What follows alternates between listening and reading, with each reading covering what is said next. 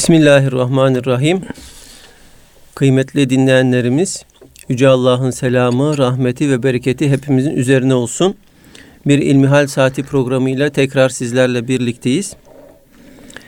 Sizlerden bize ulaşan soruları malumunuz olduğu üzere değerli hocamız Doktor Ahmet Hamdi Yıldırım cevaplandırıyor. Muhterem hocam, e, geçen haftadan kalan bir sorumuz vardı. Onunla başlamak istiyorum. Merhabalar demiş bir dinleyenimiz. İslam'la ilgili sorularıma yanıtlar bulabileceğim kitaplar arıyorum. Ateistler cehennemde neden sonsuza kadar kalır? Peygamberin eşleriyle neden başkası evlenemez? Ve neden bu kadar çoklar? Kur'an'da erkeklere yönelik cinsellik barındıran ayetler vesaire kafa karıştıran soruları yanıtlayan kitap önerileriniz var mıdır? Elhamdülillahi Rabbil Alemin ve salatu ve selamu ala Resulina Muhammedin ve ala alihi ve sahbihi ecmain. Bu tür sorulara ilişkin yazılan birçok kitaplar bulunuyor. İslam'ın etrafındaki şüpheler, sorulara yanıtlar arıyoruz türünden. Dolayısıyla çok basit bir arama ile bir kütüphaneye yapılacak bir ziyaretle bu tür kitapları bulmak ve okumak mümkün. Fakat tabi burada temel problemimiz şu. Gene Cenab-ı Allah'ın varlığına, birliğine iman etmiş olan bir kimsenin dönüp de ondan sonra onun peygamberini sorgulaması, onun peygamberiyle ilişkili bir takım meseleler üzerinde şüpheci davranması ne kadar doğru olur? Ma mafi insan bazı şeylerin hikmetini öğrenmek isteyebilir. Bu da onun en tabii, en doğal hakkı. Nitekim İbrahim Aleyhisselam'ın Kur'an-ı Kerim'de örneğini Cenab-ı Allah bizlere sunmakta. İbrahim Aleyhisselam yaratılışla ilgili Cenab-ı Allah'a sorular soruyor. Cenab-ı Allah da iman etmedin mi ey İbrahim diyor. İman ettim ama liyatma inne kalbi diyor. Kalbim daha mutmain olsun diye. Veya ben soruma vereceğin cevapla ya Rabbi bir takım kimselerin kalbi daha da mutmain olsun diye onlar adına da ben bu soruyu sormuş olayım. Türünden bazı tefsirlerimizin izahları, açıklamaları da var. Ala hal bu meselenin Kur'an-ı Kerim'de geçiyor olması bizlere en uç noktadaki meselelerin dahi hikmetini öğrenmek üzere soru sormamıza ruhsat verir, cevaz verir. Mamafi bu kardeşimiz de haklı olarak bir takım şeyleri öğrenmek ister. Fakat burada gözden kaçırılmaması veya dikkatten uzak tutulmaması gereken husus şudur. Bir hikmeti öğrenmek için yapılan sorgulama ile itiraz olsun diye yapılan sorgulama arasında fark vardır. Bizler Müslüman olarak, mümin olarak teslimiyet makamında olmak durumundayız. Yani Cenab-ı Allah ne yapmışsa, peygamberine ne yaptırmışsa o olması gereken olduğu için yapılmıştır. Şimdi bu meyandan olmak üzere kardeşimizin sorusuna cevap verecek olursak biz de kendi irfanımız, bilgimiz ve dar idrakimiz çerçevesinde niye bir ateist cehennemde ebedi kalıyor? Halbuki Cenab-ı Allah ona 10 yıl, 20 yıl, 100 yıl dünyada ömür vermiş. Süreli bir günahın süresiz bir cezası olur mu? Mamafi bu konu kelam kitaplarında tartışılmış. İmam Rabbani Hazretleri de bu konuyla ilgili mevcut bir takım şüpheleri bertaraf etmek için mektubatında bu konuyu ele almış.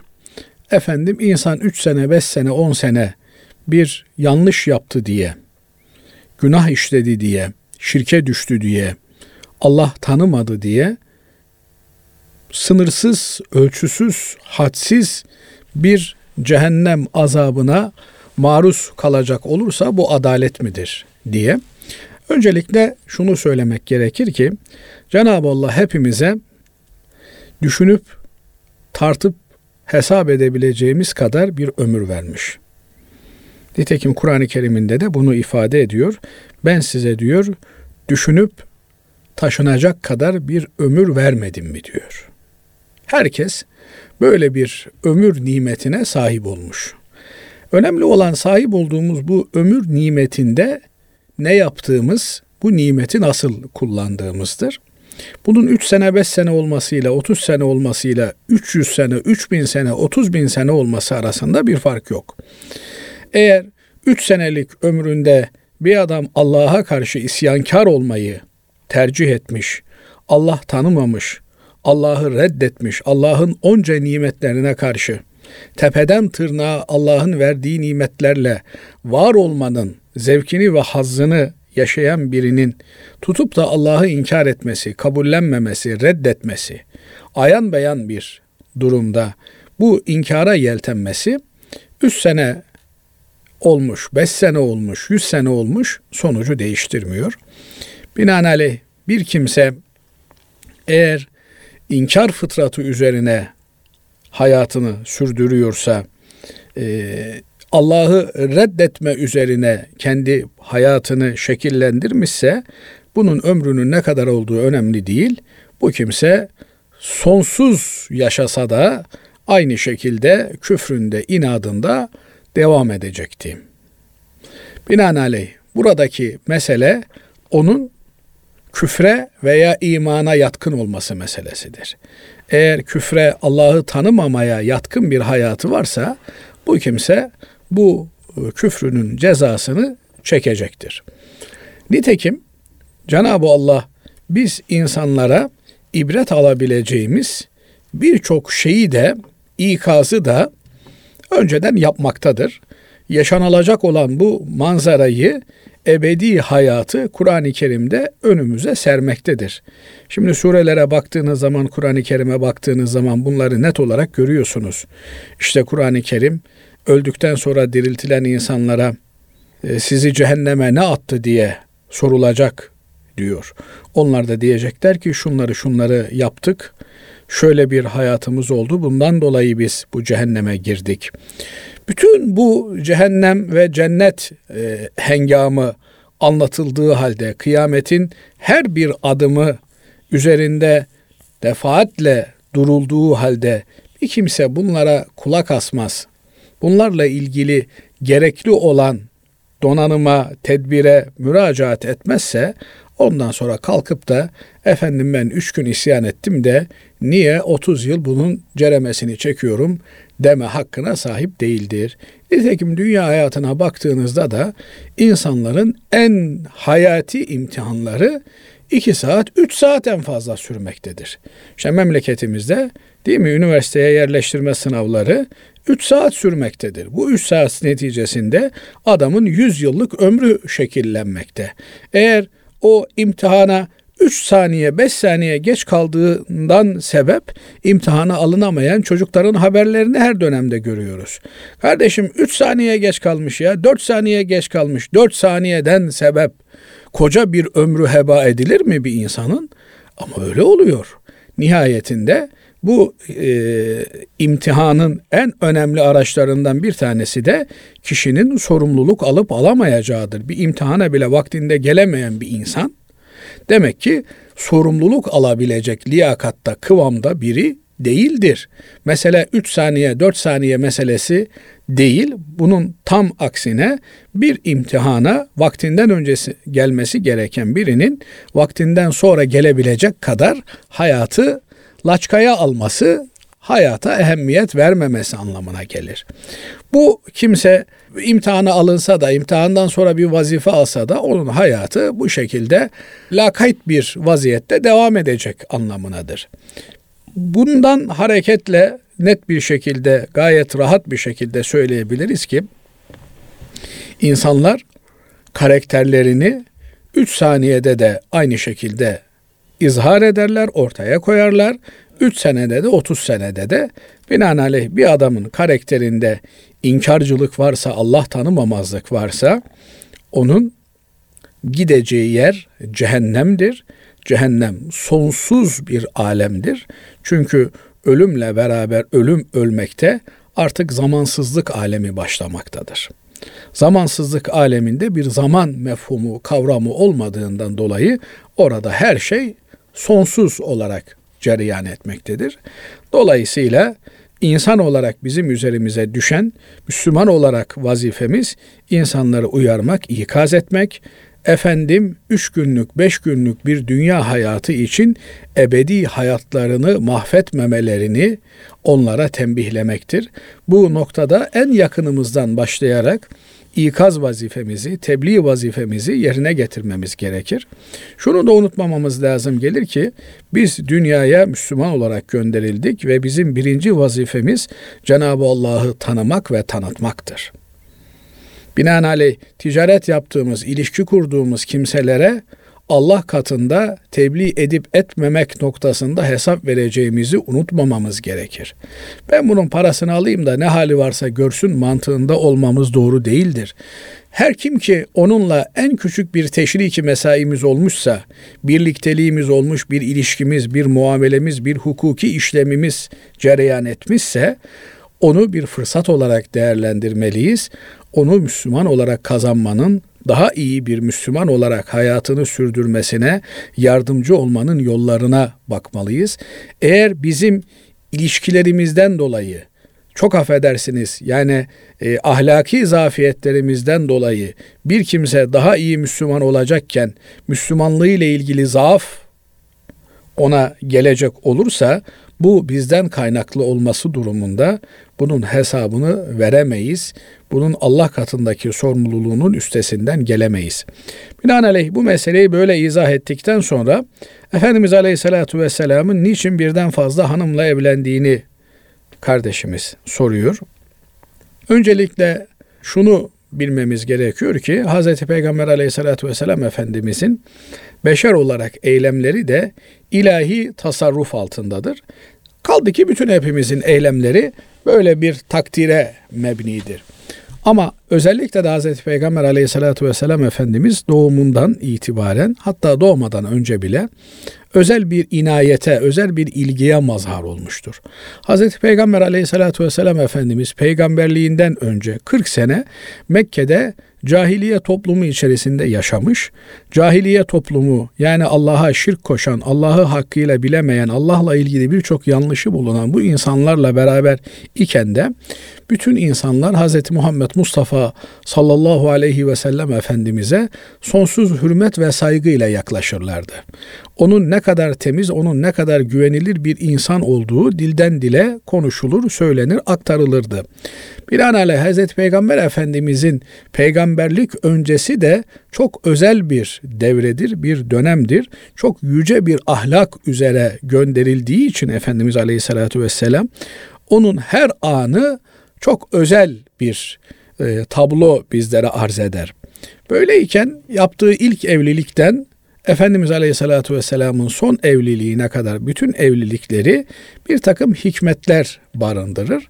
Peygamber olması hasebiyle bir takım özel gerekçelerle ve nedenlerle birden fazla evlenmek durumunda kalmıştır. Kaldı ki şeriatımız, dinimiz, Kur'an'ımız birden fazla evlenmeye ruhsat vermiş, birden fazla evliliği dört ile sınırlamıştır. Çünkü insanlar sınırsız evlilikler yapabilmekteydiler. Hatta günümüzde bile bir takım dinsiz, imansız toplumlarda e, sınırsız evliliklere teşebbüs edenlerin olduğunu, 40 kadınla, 100 kadınla evlenen kimselerin olduğunu, bazen de evlenmeden bu tür birliktelikler yaşayanların olduğunu duyuyoruz, ediyoruz. Cenab-ı Allah bunu dört ile kayıtlamıştır. Peygamberine de bir takım özel gerekçelerle dörtten fazlasına da müsaade etmiştir. Bununla ilgili de onlarca, yüzlerce kitap yazılmış. Kaldı ki biz Hazreti Peygamber aleyhissalatu vesselam Efendimizin tasarruflarını uygulamalarını, işlemlerini tenkit etmek makamında değiliz. Ondan ders alma, ibret alma makamındayız. Ama hikmetine yönelik tabi başta da söylediğimiz gibi bir kimse araştırmalar yapabilir. Bununla ilgili her bir evliliğinin altında farklı hikmetlerin olduğunu samimi bir niyetle araştıran kimse görebilir. Yine kardeşimiz soruyor ve diyor ki niye peygamberin hanımları peygamber öldükten sonra başkalarıyla evlenmeleri yasak lanmış. Çünkü Peygamber aleyhissalatü vesselam Efendimizin hanımları sıradan Müslüman hanımları gibi değiller. Onlar ehli beyt. Yani Peygamber Efendimiz aleyhissalatü vesselamın hane halkı. Nitekim Cenab-ı Allah peygamberin hanımları ile ilgili onlar sizin annelerinizdir buyurmaktadır. Binaenaleyh peygamberin hanımları ümmetin annesidir Kur'an-ı Kerim'in açık net ifadesiyle. E buradan hareketle kardeşimiz de takdir eder ki bir kimsenin annesiyle evlenmesi helal değildir. Peygamberin hanımları da ümmetin annesi mesabesinde olduklarından hatta sarih ifadeyle Kur'an-ı Kerim ve ezvacuhu ummahatukum peygamberin hanımları sizin annelerinizdir dediğine göre annelerimize karşı sevgi ve saygıda kusur etmememiz gerekir. Bunun içerisinde de onlarla evliliğin haram olması başta gelmektedir. Bu yönüyle peygamberin hanımları peygamberin vefatından sonra da ümmetin fertlerine evlenilmesi haram olan kimseler statüsündedir.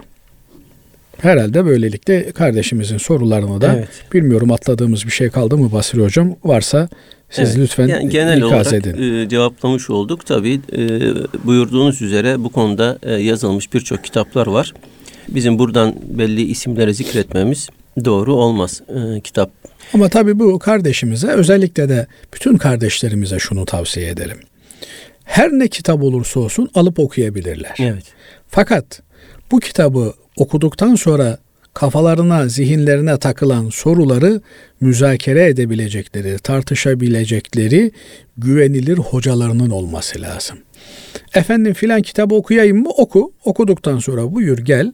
Beraber o kitapta zihnine takılan soruları tartışalım. Niye? Çünkü Allah'ın kitabının dışında her kitapta eksik gedik olabilir, yanlış anlaşılmaya mahal yerler olabilir. Eğer samimi, bilgili bir hoca efendi nazarında, tetkikinde bu okumalar gerçekleşirse o zaman sağlıklı bir okuma meydana gelmiş olur. Aksi halde e, maalesef sırf kendi başına kitap okumakla bilgi edinilir ama irfan elde edilemez.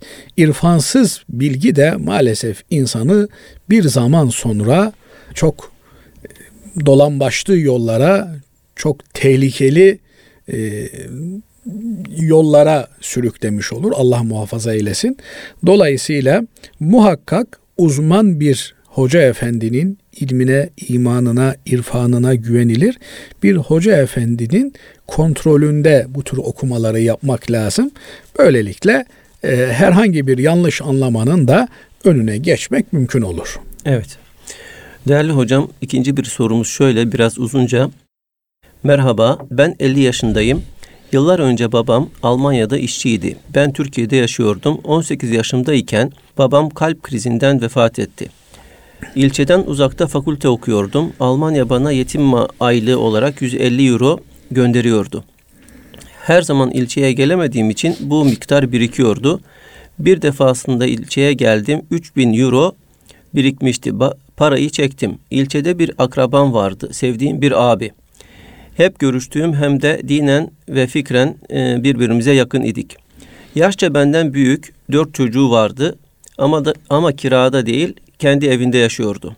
İnek besliyor, tarla ekiyordu. Tarlaya sel gelmiş, birkaç inek hasta olmuş, ölmüşler. Duyunca dayanamadım. Ben de bekarım, öğrencilik yapıyorum, başka gelirim yok ama 3000 euroyu verdim. Ve dedim ki abi karşılıksız verdim bu parayı, geri istemeyeceğim. Aradan yıllar geçti. Bu kişi çiftçiliği bırakıp il merkezine taşındı. Ben de aynı yere geldim. Sevdiğim kişiyle daha yakın görüştükçe onun birçok huyu ve davranışı hiç hoşuma gitmemeye başladı. Müslüman kardeşlerimizin yanında başka, arkasından başka konuştuğuna çok defa şahit oldum. Maaşlı çalışan olduğu halde herkese yok diye dert yanıp her gün kasaptan marketten çıktığına şahit oldum diye devam ediyor. Ve şöyle düşünmüş en sonunda bu münafık kişilikli adam da niye param kalsın ki diye düşündüm ve maddi sıkıntılarım olduğu için ona verdiği parayı geri istemiş. Ancak bu kişi hani karşılıksız vermiştin demesine rağmen parayı e, iade etmiş, ödemiş. Şimdi dinleyicimiz diyor ki acaba ben bir günaha mı girdim? İçim içim mi yiyor? Bir kefaret söz konusu olur mu? Hayırlı çalışmalar Allah razı olsun demiş. Tabi e, şimdi insan verdiği hediyeden rücu etmemeli, geriye dönmemeli. Hz. Peygamber aleyhissalatü vesselam Efendimiz verdiği hediyeyi geri isteyen kimseyi affedersiniz yediği yemeği çıkartıp istifra edip ondan sonra o istifra ettiği şeye tekrar yemeye çalışan kimseye benzetiyor. Dolayısıyla bu çok iğrenç bir şey. Yani yaptığınız bir iyiliği geri isteme bu dinen ahlaken kabul edilebilecek bir şey değil. Nitekim verdiğiniz hediye adamın elinde duruyorsa işte bir tesbih hediye etmişsiniz. Adamın elinde duruyorsa bir müddet sonra ya şu tesbihi hediye etmiştim ama geri ver deseniz mevcut olan bir şeyi geri almış olursunuz. Ama para vermişsiniz adam parayı kullanmış e, istihlak etmiş, tüketmiş. Ondan sonra siz onun kalkıp bedelini istiyorsunuz. Kaldı ki euro olarak vermiş 3000 euroyu bugün 3000 euro olarak tahsil etse tüketilmiş, harcanmış bir parayı geri istemek anlamına gelir ki karşı taraf bunu vermek zorunda değil. Kaldı ki açık bir şekilde de ifade etmiş ben sana bunu karşılıksız olarak veriyorum, teberruda bulunuyorum, tasadduk ediyorum veya hediye olarak veriyorum demiş. Şimdi buradaki temel problemimiz şu.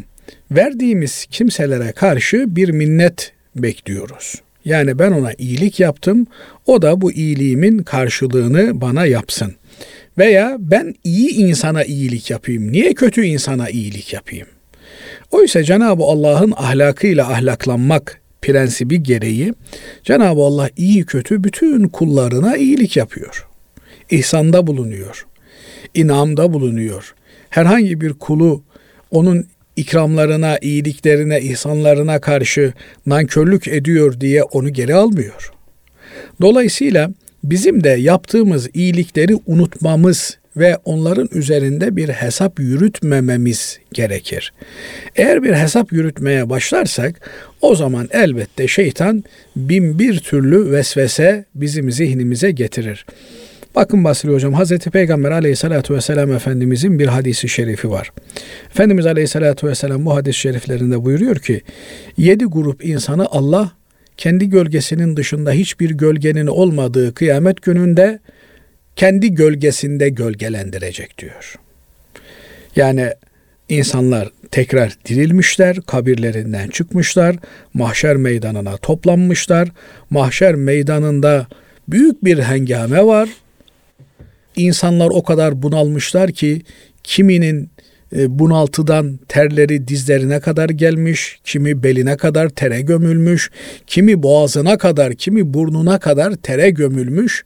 Bir taraftan güneş bir mızrak boyu tepeden yaklaşmış, bir taraftan insanlar böyle can sıkıntısından, sıcaktan bunalmış, terleri e, tahammül edilemeyecek aşamaya gelmiş. Yedi grup insan, bunlar çok müstesna, çok özel bir muameleye tabi tutuluyorlar. Tabiri caizse çok özel bir ortamda ikram görüyorlar. İşte bu yedi grubun içerisinde Cenab-ı Allah bir gruptan bahsediyor. Buyuruyor ki adamın biri sağ eliyle verdiğini sol eliyle bilmez diyor. O racülün tasaddaka bi yeminihi sağ eliyle verdiğini sol eli bilmez diyor. Niye sağ elinin verdiğini sol eli nasıl bilmesin? Nihayetinde sağda solda aynı merkezden yönetiliyor. Sağın verdiğini sol bilir. Allahu alem ben bu hadisi şerifi şöyle yorumlamaya çalışıyorum. Sizin de dinleyicilerimizin de affına sığınarak hayır işi sağ elle yapılan iştir. Yani sağ elin hayrın yapıldığı noktaya sol el şeytan muttali olmaz. Binaenaleyh eğer yaptığınız iyiliği gizli olarak yaparsanız, şeytandan habersiz yaparsanız, yine şeytan dediğimiz varlık da bizim kendi bünyemizde, nefsimizle temsil ediliyor. Dolayısıyla eğer yaptığınız iyiliği kendinize de duyurmadan yaparsanız o zaman o iyiliği zayi etme, kaybetme probleminiz olmaz. Ama eğer iyiliği yaptığınızı sen bilirsen, kime yaptığını bilirsen, karşı taraf iyiliğin senden geldiğini bilirse o zaman şeytan hem iyiliği yapan kişiye musallat olur, hem karşı tarafa musallat olur. Böylelikle o iyiliğin sevabını kaybettirmeye çalışır. Müsaadeniz olursa Buyurun da, hocam. talebelik yıllarımda yaşadığım bir e, menkıbeyi, bir anıyı anlatayım. Talebeyiz, Arapça okuyoruz. Sınıfımızda da bir kardeşimiz var, güzel kardeşimiz ama imkanları biraz dar. Böyle içimden geçti ki ben dedim buna 10 bin lira vereyim. O zamanlar tabii parada sıfırlar var. Evet. Sene 86-87. Ben buna verdiğim 10 bin lirayı Cenab-ı Allah 100 bin lira olarak bana geri verir. Niye? Çünkü 1'e 10 ilahi e, mevduatta bir veriyorsun 10 alıyorsun. O zamanlar tabii e, talebe olduğumuz için de garip olduğumuz için de böyle iman neşvesi daha fazla. Şimdi insan dönüp geriye böyle bakıyor da o günleri arıyor. Cenab-ı Allah iman neşvesi lütfetsin. Hakikaten imanın tadını alabilmek o muazzam bir şey. Ben bu kardeşimize 10 bin lira verdim. Baktım arkadaşım bana karşı davranışları değişti. Yani parayı vermeden önce iyi olan bu arkadaş ters ters konuşmaya, ters hareketler yapmaya başladı. O anda Cenab-ı Allah ilham etti dedi ki bak kardeşim dedi sen buna 10 bin lirayı verdin ya şeytan sana da ona da musallat oluyor şimdi. Sana diyor ki bak ona iyilik yaptın sana teşekkür etmesi lazım. Ona da gidip diyor ki bak sana 10 bin lira verdi ya seni satın almaya çalışıyor. Seni parayla alabileceğini düşünüyor. Sen ona ters bir hareket yap. Böylelikle minnetsiz olduğunu göster.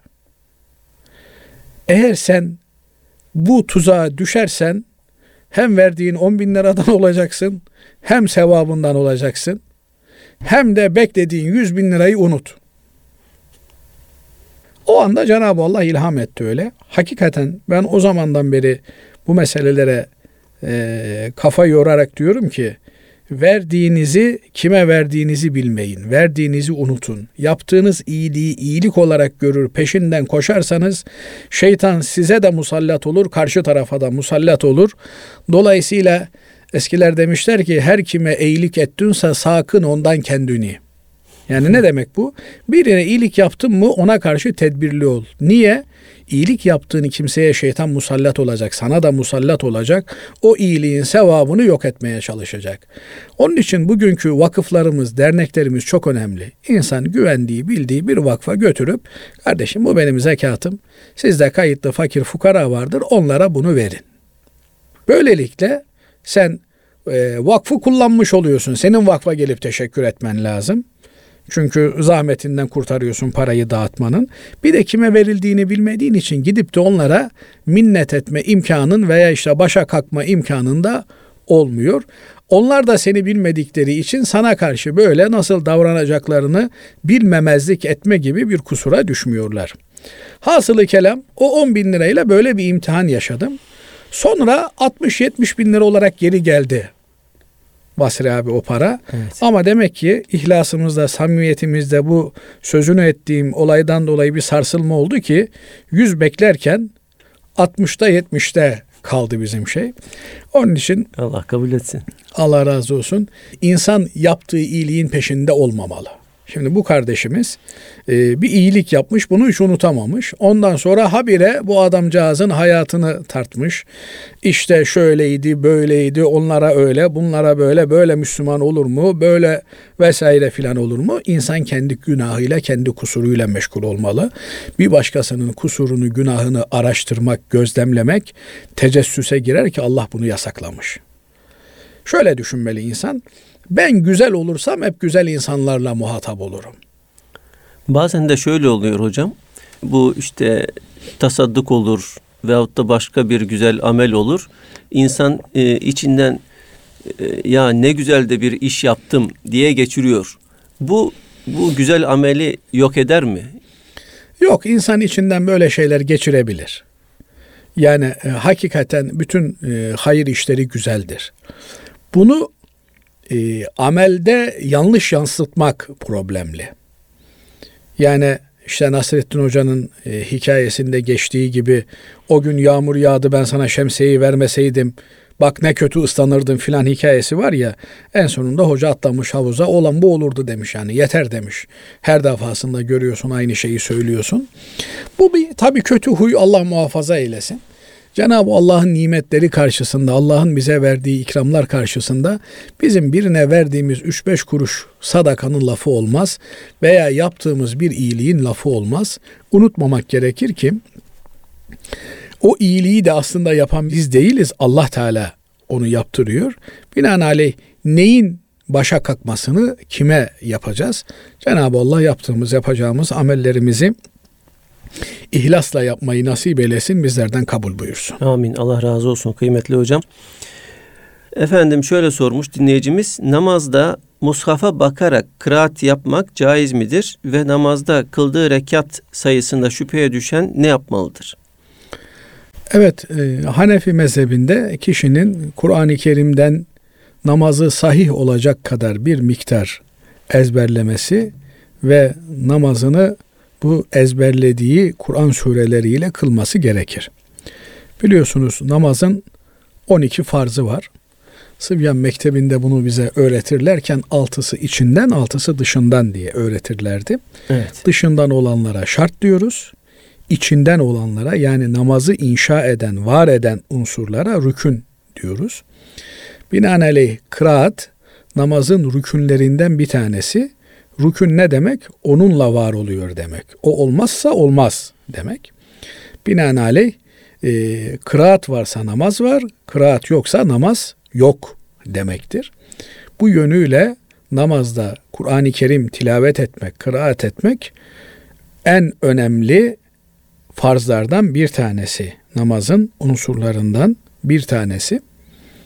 Şimdi böyle olunca Kur'an-ı Kerim'den namaz sahih olabilecek kadar bir sure, efendim veya birkaç ayet bilmek, okumak gerekiyor namazda.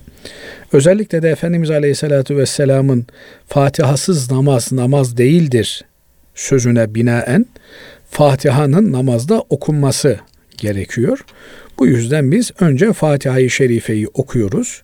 Fatiha-i Şerife'yi bitirdikten sonra farz namazların ilk iki rekatında Fatiha'dan sonra zamm-ı sure yani bir sure ilave etmek suretiyle Kur'an-ı Kerim'den birkaç ayet veya bir sure okuyoruz. Hocam Fatiha ile başlıyoruz dediniz de yani önce Sübhaneke okuyoruz. Bazen dinleyicilerimiz takılabiliyorlar. Tabi teşekkür ederim bu ikazınız için. Yani Kur'an kıraati olarak Fatiha ile Evet, başlıyoruz. Subhaneke Kur'an'dan bir sure değil. Değil.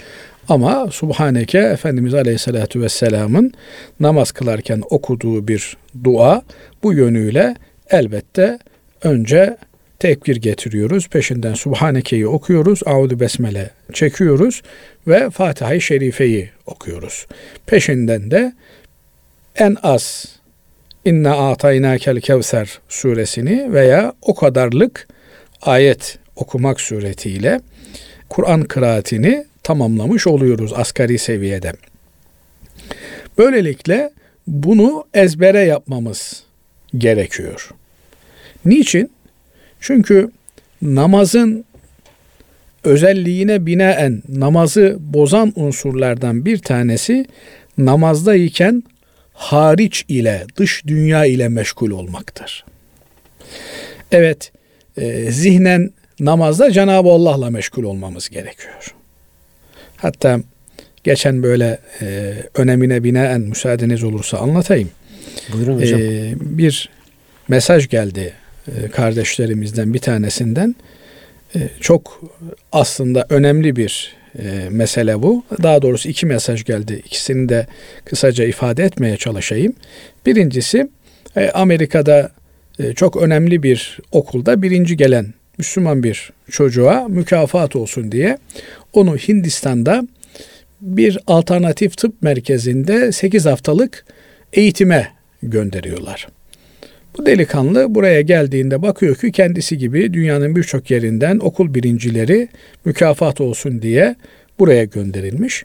Bunun yanı sıra bir takım zenginler, varlıklı kimseler de 100 bin dolarlar gibi büyük meblalar vererek efendim burada 8 haftalık kursa katılmışlar. Ee, özet geçiyorum. Bu e, kursun muhtevasını anlatıyor delikanlı. Diyor ki ilk gün diyor 3 seans ders var diyor. Her bir seans 3 saat sürüyor diyor. Birinci saat seans diyor Hindistan e, saatiyle bizim diyor imsaktan bir buçuk saat önce başlıyor bir buçuk saat sonra bitiyor. Yani seher vaktinde başlıyor sabah namazının vakti çıkıncaya kadar devam ediyor. Bu saatte diyor hepimizi kaldırdılar. Efendim Anfi'ye geçtik. Orada bize eğitim veren olan verecek olan kişi anlatıyor ne yapacağımızı. Diyor ki her birinizi diyor bir karanlık hücreye koyacağız diyor. Orada dizüstü oturacaksınız veya bağdaş kuracaksınız ve bu seansta biz insandaki kötü enerjiyi çıkartma, negatif enerjiyi yok etme çalışması yapacağız diyor. Nasıl yapacaksınız? Efendim herkes kendince ulu bildiği, hürmet gösterdiği, en çok tazim ettiği bir şeyi, işte bu Müslümanlar için Allah'tır, efendim Hristiyanlar için İsa'dır, işte e, Budistler için Buda'dır, şunlar için bunlar için farklıdır.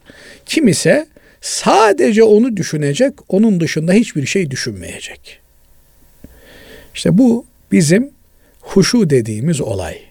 Yani namaza durduğumuzda namazda sadece Cenab-ı Allah'ın huzurunda olduğumuzu hesaba katacağız. Onun dışında hiçbir şeyle ilgilenmeyeceğiz.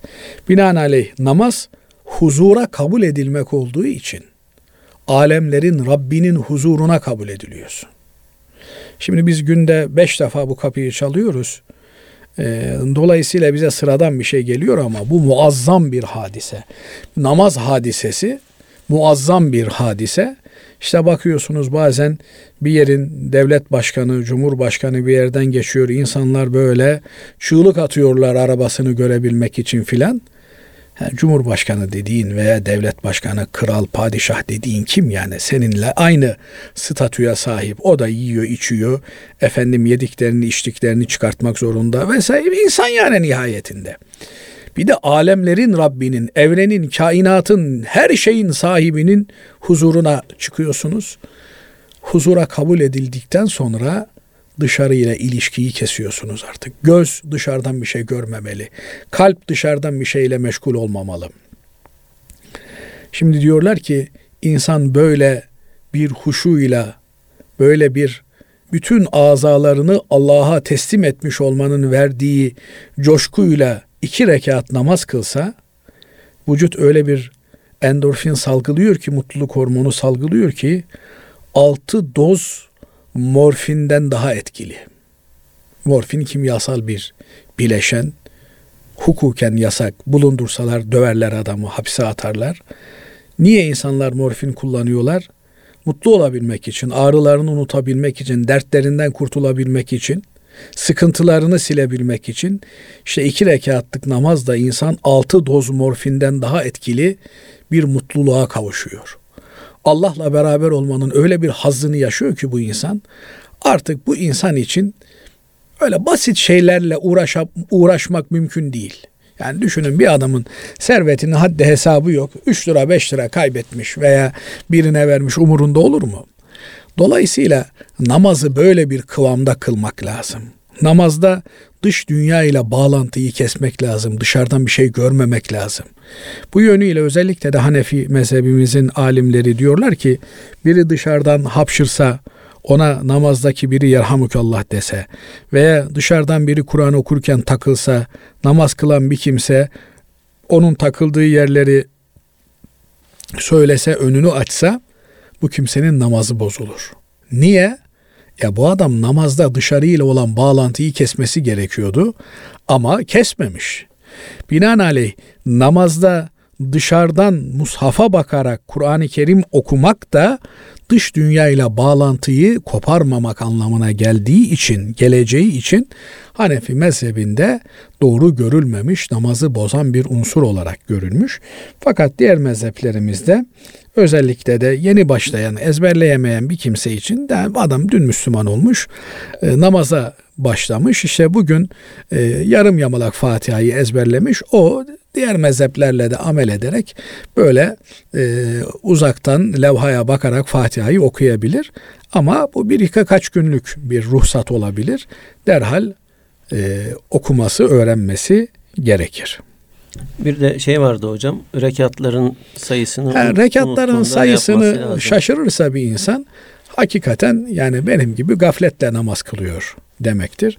Öncelikle Cenab-ı Allah'a dua ve niyaz ederiz ki bu gafletten bizleri kurtarsın. Amin, amin. Eğer bu e, bir iki defa olan bir şey ise bu kardeşimize söyleyeceğimiz e, namazını selamla bıraksın tekrar e, niyet tazeleyerek o namazını kılsın ama sık sık oluyorsa bazen vesvese de olabiliyor.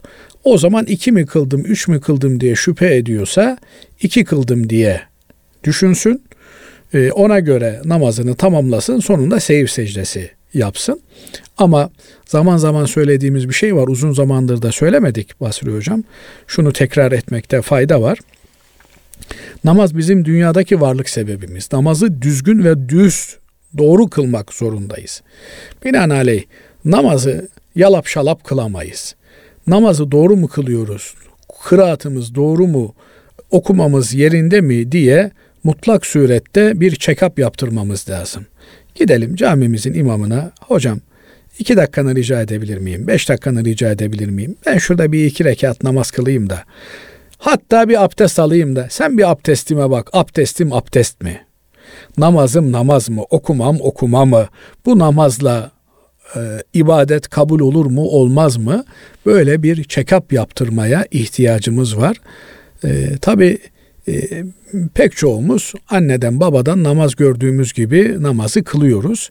Evet bu özellikle de görerek öğrenilen bir ibadet. Hazreti Peygamber aleyhissalatü vesselam Efendimiz'den beri böyle. Efendimiz aleyhissalatü vesselam nasıl namaz kılarken beni görüyorsanız öyle kılınız buyuruyor. Ama arada bir kopukluk var mı, eksiklik var mı bunları mutlak surette çek etmemiz gerekiyor, çekaba girmemiz gerekiyor. Kişinin kendi durumuna göre rahmetli anneciğim her ne zaman bir araya gelsek hele şu elem neşrahlekeyi bir okuyayım bak bakalım düzgün okuyabiliyor muyum?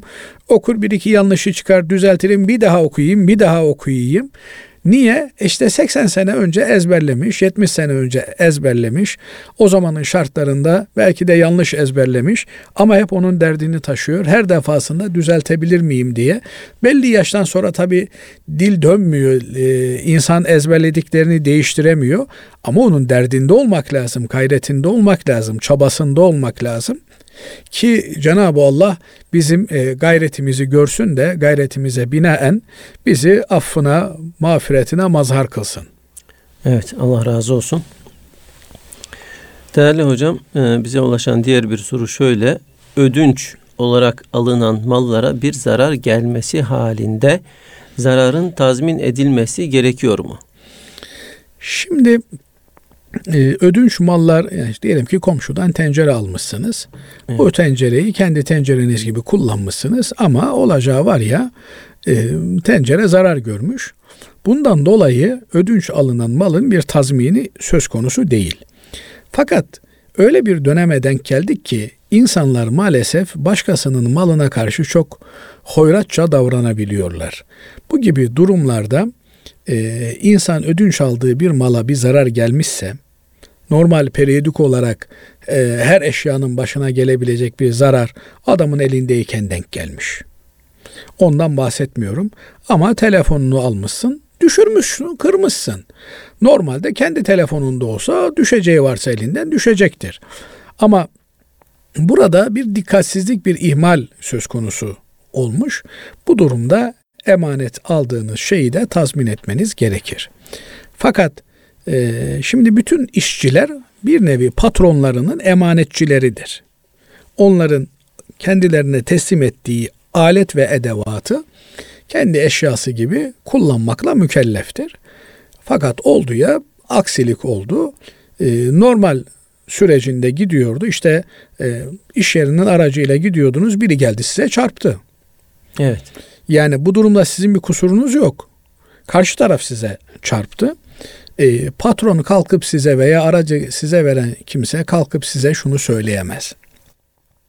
Kardeşim bu aracın değeri eksildi. E, bunu karşı taraf yaptırsa da sen değer kaybını sen ödeyeceksin diyemez. Niye? Bir kusurunuz yok. Bir ihmaliniz yok.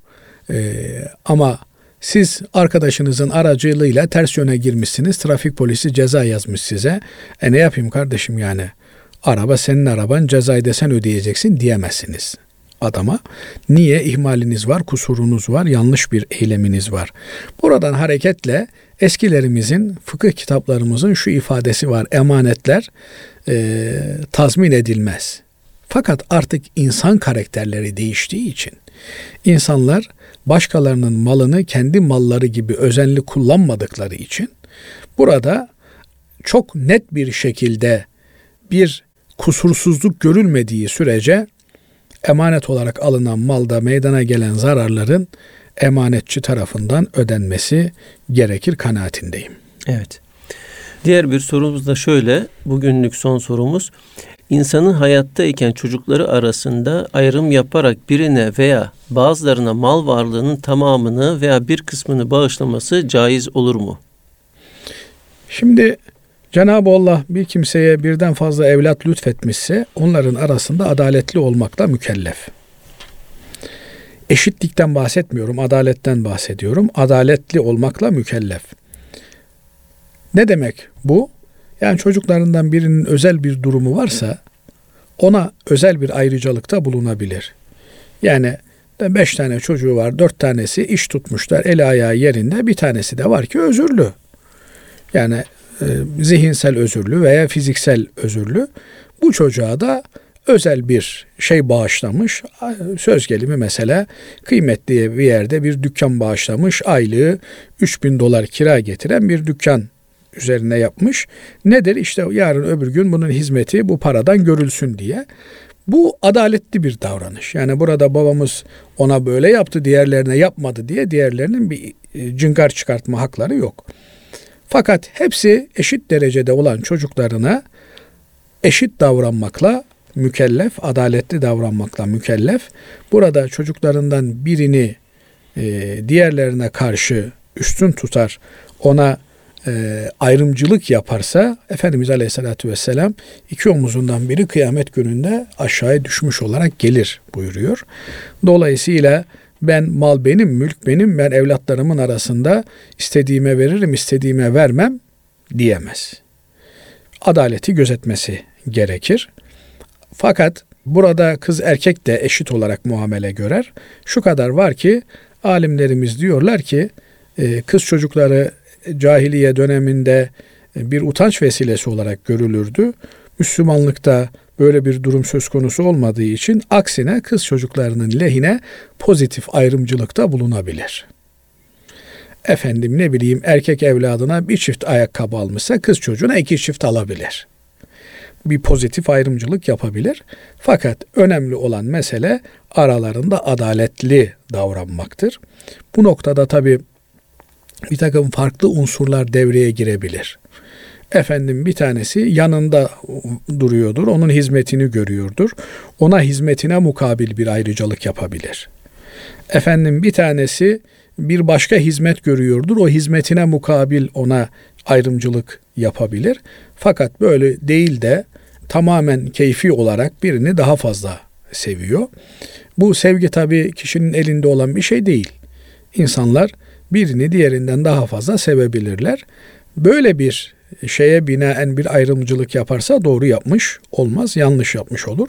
Hukuken buna söylenebilecek bir şey yok. Yani İslam hukuku açısından da söylenecek bir şey yok. Çünkü adam kendi malını istediği gibi dağıtabilir. Fakat ahlaken, diyaneten Allah katında mesuliyet açısından bakıldığında çocuklarının arasında herhangi bir haklı gerekçeye dayanmaksızın ayrımcılık yaparsa bir kimse onun hesabı ona sorulur. Evet. Dolayısıyla bu gibi meselelerde de e, adaletli olmaktan ayrılmamak lazım gelir. Evet. Teşekkür ederiz değerli Biz hocam. teşekkür ederiz. Kıymetli dinleyenlerimiz bir İlmihal saatini daha burada sonlandırıyoruz. Efendim hoşça kalın. Allah'a emanet olun.